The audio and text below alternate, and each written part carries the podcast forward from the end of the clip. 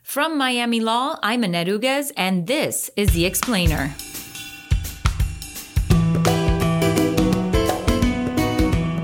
The Constitution provides impeachment as one way to check the president. Um, there's actually another way. Congress may have another way to disqualify Trump from future office, and that is um, Section 3 of the 14th Amendment. Welcome back to season six of the Miami Law Explainer, the legal affairs podcast where Miami law experts lend context and historical relevance to today's headlines. Based on a single charge of incitement of insurrection against the U.S. government and lawless action at the Capitol, the historic second impeachment trial of former President Donald Trump is underway. Constitution scholar Caroline Mala Corbin leads us through the maelstrom. Hey, good morning, Caroline. Nice to have you back. Thank you for having me back. So, we're talking three days into uh, the impeachment trial. Could you take us through like how impeachment works? Okay, I, although I suspect that many listeners are already experts at this point, impeachment is a two step process. So, first, the majority of the House impeaches or charges the president with treason, bribery, or high crimes and misdemeanors. And in the second step, the Senate tries the president. And to convict him, two thirds of the senators present must vote in favor of conviction. And so, the uh, uh, what would be the punishment, especially since he's um, well, what would be the punishment if convicted? Well, if convicted, he has to be removed from office. He's already gone, so that's not an issue. But the Senate may additionally vote to disqualify the president from holding office in the future. Oh, okay. So it's a very small club of presidential impe- impeachments, and none were was convicted. Correct? That is correct. Only two presidents besides Trump have been impeached by the House. One was Andrew Johnson in the 19th century, and the other was Bill Clinton in the 20th. And neither of them were convicted. Trump, of course, has been impeached twice. In fact, he's the only president have, to have been impeached twice. So basically, um, half of all presidential impeachments have been impeachments of Donald J. Trump. Mm, got it. Um, what about Nixon? Okay, so with Nixon, the House Judiciary approved impeachment charges, but Nixon actually resigned before the full House could vote. So that's why I did not include him on my list of presidents who have been impeached, which again is synonymous with charged by the House. The senators agreed on Tuesday that the action is constitutional, and they're now working through those arguments for and against conviction. Is the issue settled then as to whether a president can be impeached after office? Okay, so strictly speaking, Trump was still president when he was impeached or charged. So the actual constitutional question is whether it's constitutional for the Senate to try a former president who was impeached while still in office. Um, and the Supreme Court has not yet ruled on this question. And they're really the final authority on what the Constitution means.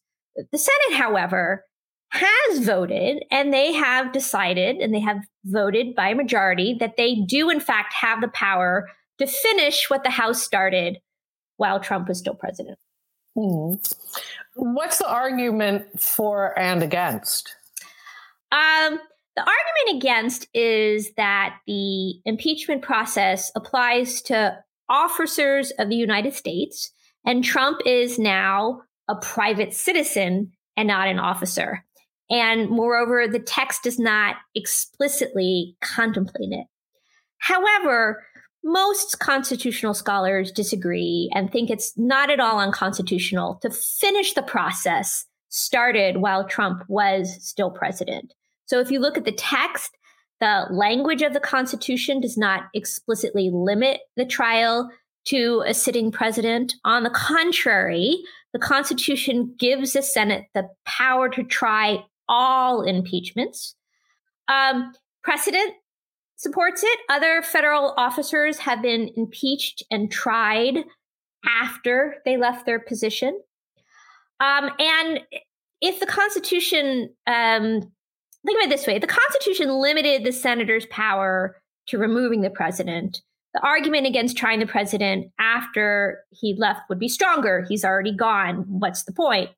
Um, but as mentioned earlier, conviction might also bring disqualification from future office. And that punishment would become unavailable if the Constitution were interpreted to allow federal officers to simply resign before the Senate had a chance to vote. And finally, um, if you're thinking about checks and balances and the structure of our government, to preclude the possibility of a trial and disqualification for president impeached late in his term would remove one of Congress's most important check on the president during those last few weeks in office. And I just don't think the Constitution meant to eliminate those checks and balances on the president at the end of his term. Okay. Um, let's talk about the actual uh, impeachment charge in this case. Okay. So um, the House brought a single charge against Trump, the high crime and misdemeanor of inciting the insurrection. So it's important to understand that high crime and misdemeanor is a term of art. In other words, an impeachable offense doesn't have to be an actual crime. Instead, high crime or misdemeanor is generally meant to capture egregious abuses of power. That is, instead of using the power of the presidency to fulfill his oath of office and use the powers for the benefit of democracy, did the president abuse his power for his own personal benefit? And so for this second impeachment of Trump, Trump is charged with incitement of insurrection. And this charge attempts to capture the ways that Trump um, undermined our democracy by essentially refusing to give up power. He basically tried to subvert an election and disrupt the peaceful transition of power. So um, the House article of impeachment sort of makes this with three main points. So, one, Trump falsely claimed he won the election. So, Trump's sort of absolute refusal to accept the results of the nationwide election when there was zero evidence of widespread election fraud is itself really stunning and unprecedented. Um, it showed that he really had no intention of respecting the will of people. Um, two, uh, again, this is what the article of impeachment focused on. He then tried to get others to rig the election to make him the victor. So, the one specific example the articles of impeachment focused on was a phone call to a Georgia election official pressuring that election official to find, quote unquote, find votes for him so that Trump could win the state. And then finally, three on January 6, 2020, Trump encouraged a crowd of his loyal and unruly followers, a crowd he had invited to DC, a crowd he had convinced of his big lie that the election was stolen from him. He told them to walk down to the Capitol building and fight the certification results. And that's exactly what they did. They violently stormed the Capitol, disrupted the certification of the election, and threatened a branch of the federal government. And pretty much the idea is, is if disrupting a peaceful transition of power is not an impeachable offense, it's hard to imagine what would be. Well, it seems that it was actually written for exactly that that cause. Um, one of the arguments that's being made by by Trump's team is that his speech is protected. So, truth or lie? Okay. So, um, whether his rally speech is protected by the Constitution, this argument's actually a red herring. Ultimately, it does not matter. Constitutionally protected speech can still form the basis for impeaching a president. as I mentioned earlier, high crime or misdemeanor is a term of art, and conduct is impeachable if the president has abused his power and betrayed the nation's trust. And a president can do that with constitutionally protected speech. And the evidence is really piling up that Trump is responsible for the insurrection and that it would not have happened without his action. So even if Trump's speech right before the insurrection does not meet the narrow definition of incitement, if he is responsible for the insurrection, that would be a serious abuse of his power and a violation of the public trust. In other words, that would be impeachable behavior. So again, constitutional protection means the government cannot make the speech illegal. It doesn't mean that the speech is free of consequences. So if you lie ceaselessly and encourage people to believe that the election was stolen from you and that they should therefore storm the Capitol, maybe that speech is protected by the Constitution, but that doesn't mean that Congress can't decide you've undermined democracy to such an extent that you ought to be impeached. mm, okay. Um, and I should say, I mean, now yeah. that I've gone on about how it was, it, it wouldn't matter if it were protected or not. Um, there is a strong argument that it wasn't. So let me right. let me actually go through that. That fire that, theater, uh, fire theater. Yes. Okay. So, um, so a little free speech background. There are certain categories of speech where the harm of the speech is so high and the free speech value is so low that the Supreme Court has held that the free speech clause does not cover them. And that means that the government can outlaw these entire categories without triggering any kind of free speech scrutiny. And one of those categories of unprotected speech is incitement. And in order to amount to incitement, speech has to satisfy three requirements. First, the speech has to advocate violence or illegal action of some kind. Second, the speaker must intend to incite imminent lawless action. And third, the speech must be likely to incite imminent lawless action. And there is certainly a case to be made and the House impeachment managers are in the process of making it, that Trump's rally speech meets the definition. So if you go through each requirement, advocacy, right? Trump to be to be fair, Trump only explicitly advocated the crowd of loyal extremists march down to the Capitol. He didn't expressly tell them to invade it, but he did tell them that the only way to stop uh, the only way to save the country and stop the steal was to fight, right? And to not show weakness and to fight, a word that he repeated 20 times. So you could certainly interpret the speech as advocating violence. Um, I mean, as one commentator noted, his followers were not going to stop the steal by chanting outside the Capitol.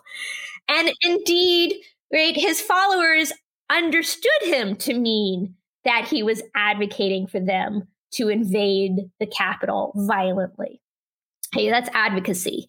The next is intent. Um, Trump's intent can be gleaned from his language and the context. So, for example, um, the fact that for the longest time, Trump did absolutely nothing to stop the attack and later praised the insurrectionists, telling them he loved them and remember this day forever, all while repeating his lie about the election result, suggests that he did, in fact, intend the violent, intend the attempt to stop the certification of results. And the easiest prong here is the third one whether it was likely to incite imminent lawless action, because his speech did, in fact, incite lawless action immediately after he stopped speaking. So, um, it does not matter if his speech satisfies the requirements for incitement to be count as that unprotected category of speech, but at the same time, it may well have. So you said that the conviction would need like a separate thing then to block him from ever running for office again. Yes. So the way it could work is that first there is a vote whether to convict. And if two thirds of the Senate indeed believes that he is guilty of causing the, of refusing to give up power and causing an insurrection to try and stop the peaceful transition of power, then there may be a second vote where they decide whether or not he should be disqualified from holding future office. And in cases in the past, that's only required a majority. Okay. So could they do one without the other? Could they not convict but still block him from ever holding office? I don't think so. Again, the Constitution does not specify the requirements for each of these potential ramifications. Historically, it's not been one without the other. It's not been disqualified qualification without the conviction. And it makes some kind of sense because if you don't think they're guilty, then what is the basis for disqualifying them? Right, right. I see. Um, so would that that be the only way to stop him from ever running for office again? Well, it may not be actually. The impeachment is a very well recognized. Uh, the, the Constitution provides impeachment as one way to check the president. Um, there's actually another way. Congress may have another way to disqualify Trump from future office. And that is um, Section 3 of the 14th Amendment. So this, the 14th Amendment was part of a parcel of amendments passed in Reconstruction after the Civil War. And this particular section in the 14th Amendment was meant to prevent the Confederate traitors from holding office and undermining Reconstruction. So, Section 3 of the 14th Amendment says that anyone who has one, taken an oath to uphold the Constitution of the United States as a member of government in some form, and two, betray that oath by engaging in insurrection or rebellion, or given aid or comfort to the enemies that have, cannot hold any office of public trust, state or federal, civil or military. And Section 5 of the 14th Amendment gives Congress the authority to implement the provisions of the 14th Amendment. So if a majority of Congress concluded that the president, who definitely took an oath to uphold the Constitution, violated that oath and engaged in insurrection or if they believe he aided and abetted people who have engaged in insurrection, they may vote to say that Trump has met the conditions and therefore was precluded from office. And notably, that vote would not require a majority, uh, would not require two thirds of the Senate. It would only require a majority of both houses. So, another possibility, it is not a part of the Constitution that has gotten a lot of use after Reconstruction, but it is part of our Constitution, and it very plainly states that people who have promised to protect the United States and taken an oath to uphold the Constitution, if they have engaged in insurrection, they should not be allowed to hold any office, federal or state. So its uh, reach is even further than impeachment because impeachment disqualification applies to federal office, while Section 3 of the 14th Amendment would preclude, would disqualify him from federal or state office. No dog catcher Trump for you. Um, well, this has been super interesting. Um, happy watching, and, uh, and thanks so much for joining us. Thank you again. It's always been a pleasure. It's always a pleasure to talk to you. Oh, we live in interesting times. Thanks. Stay healthy.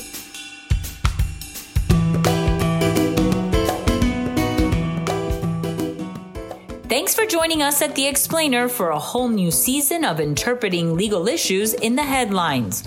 If you love our show, leave us a five star review with your podcast provider and ask your friends to subscribe. You can always drop us a comment at explainer at miami.edu. Our show is engineered and edited by Christopher Alzadi with theme music composed by Rady Kim from the Frost School of Music. I'm your host, Annette Uguez. Today's episode is brought to you by the 10th annual We Robot Conference, the interdisciplinary conference on the legal and policy questions relating to robots.